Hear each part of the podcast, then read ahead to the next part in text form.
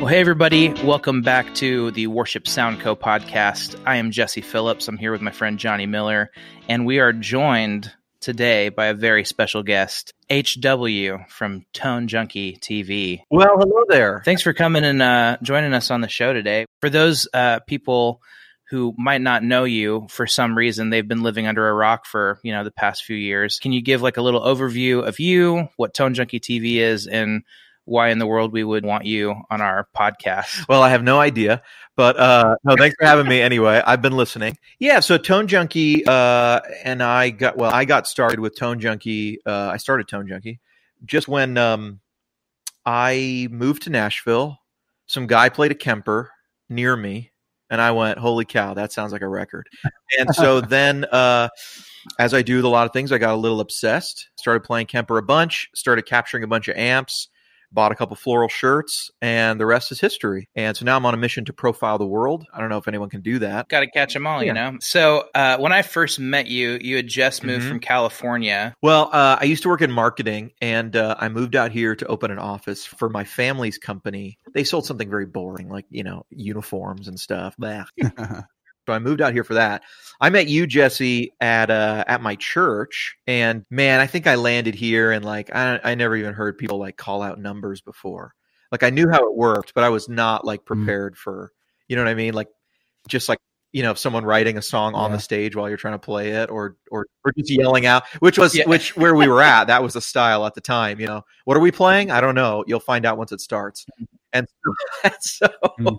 yeah. uh, so uh, that was fun. You know, that makes you grow as a player. Now I feel used to that. But uh, yeah, I came out here for work, man, and then, like I said, discovered a bunch of uh, just tone heads. You know, like myself, and that was uh, shortly after that. I mean, a week or two after that, probably that that we met was the experience I had dragging in my whole amplifier my all my pedals. I mean, I had a Suhr guitar. I had like a Suhr amp. I had the Strifecta on my board. You know, all three.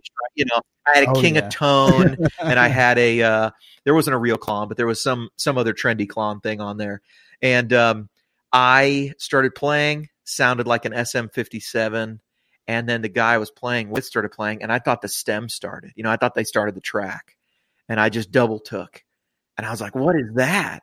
And he was playing a Kemper. Now he was playing some Strymons too, but I was like, whoa, show me what that's about.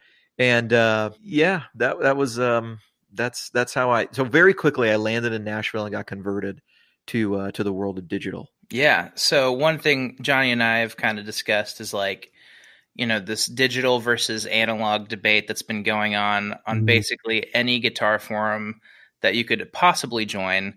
People are like digital is the way to go analog's the way to go and they're they're willing to fight and lay down their lives for what they think. And uh, so me and johnny have our own like opinions of things and we can get into that too but we kind of wanted to start uh, by just asking you like what does digital versus analog mean to you jonathan? And like how does that play into the the debate? So uh, i will i'll say my perspective is this um, you know the cake is a lie so sound sound is in your head.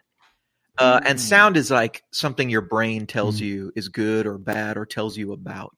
You know, uh, it's like air. You can't see it.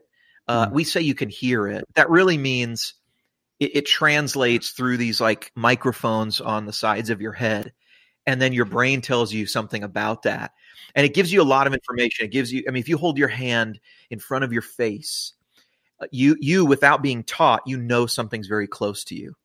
Um, and when something echoes or is dark you know it's far away. So to me you know the important thing is um, what sound tells you and what the sensation is. And if you recognize that you know it's just waves it's just vibration in the air that gets picked up and translated by you then to me there's really no reason to think that the the way you create those waves the, the, could really even be intelligible at some point. Now, are we are we there yet? That's a question, you know, and how close do things get? But in terms of just sound creation, mm-hmm. my take is there's no such thing as tube warmth. There's only a difference in EQ. You know, there's no such thing as digital harshness. There's only a difference in EQ. Now, and maybe the the gear out there doesn't do a good enough job of capturing the things that tubes do. And tubes do all these wonderful things. They they compress in ways we like. They they break up in ways in ways we like. They amplify and they do all these like really nice things as you get them going. And so they're super useful.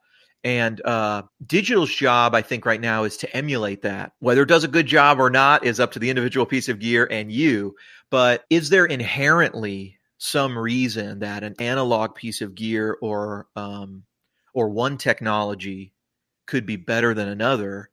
Uh, I don't think so. That's my take as a guitar player, and and I am not like an all digital guy. I mean, I have a collection of vintage amps and old guitars, and I'm a lover of just all things tone. Uh, so to me, it's not like to me, it's not even one or the other. It's uh, it's both and. Oh, dude, that's some Matrix kind of stuff you're talking about with like your ears and perception, and um, totally makes sense though, and kind of gives a different perspective to the debate. What do you think then from knowing what you know already and seeing what you've seen in the last few years? What do you think are the next trends or developments in digital modeling world? I think the the biggest trends are um, you're going to see more people move to a capture type tech, and we're already seeing that. So right now, the landscape is um, modeling uh, primarily. And so someone sits at a computer and creates you know, um, a digital replica of what they think an AC30 sounds like, what they think a reverb should sound like. And we have some other technologies that have been out there, like IRs have been able to capture spaces and uh, reverbs and stuff. And then eventually they started being used in short forms for guitar speakers, and they're really good for that.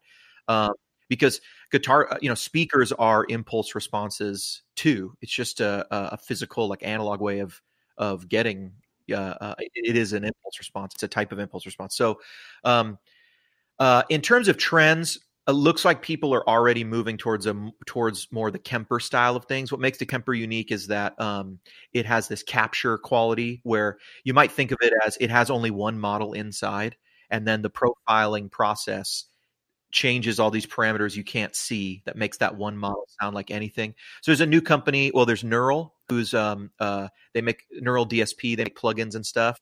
They have a hardware unit coming out that has a capture tech.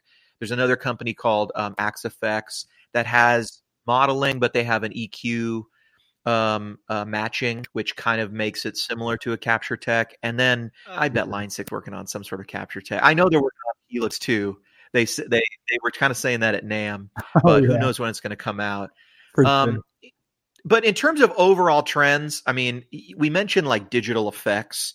Digital effects, I think, are are going to prove to be the Trojan horse uh, to the purist, meaning like keyboards in the late 70s early 80s were willing to go like electric because you can't carry a B3 and a grand piano and everything. It's just impossible, right? So if you want sounds, you got to do this.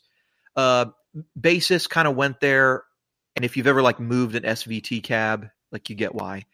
Guitar players have been able to just get smaller and smaller amps mm-hmm. and kind of kind of go that way.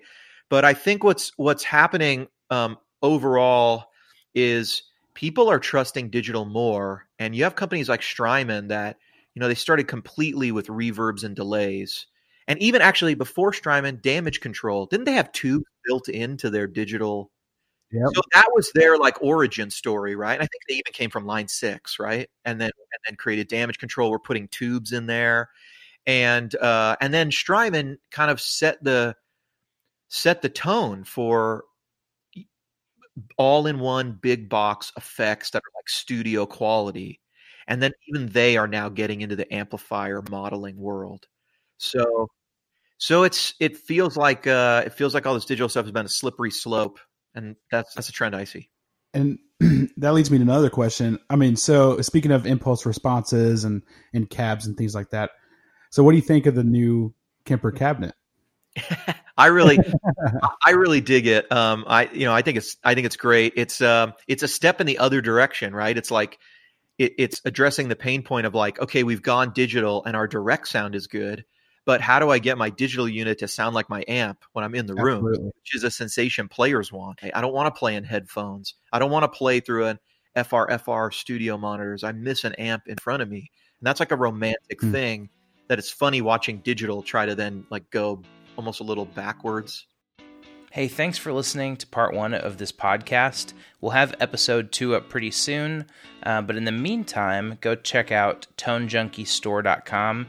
Uh, that's HW site with all his worship performance packs and Kemper stuff. Uh, and that's junkie with an IE. So tonejunkieStore.com. And follow us on Instagram at Worship Sound Co. We'll have content up there, and we love engaging with the community of worship players. Uh, if you have any questions or anything for future podcasts or topics, we'd love to hear it. Also, feel free to like and subscribe and uh, all that other stuff that people say. But anyway, thanks for tuning in. See you next time.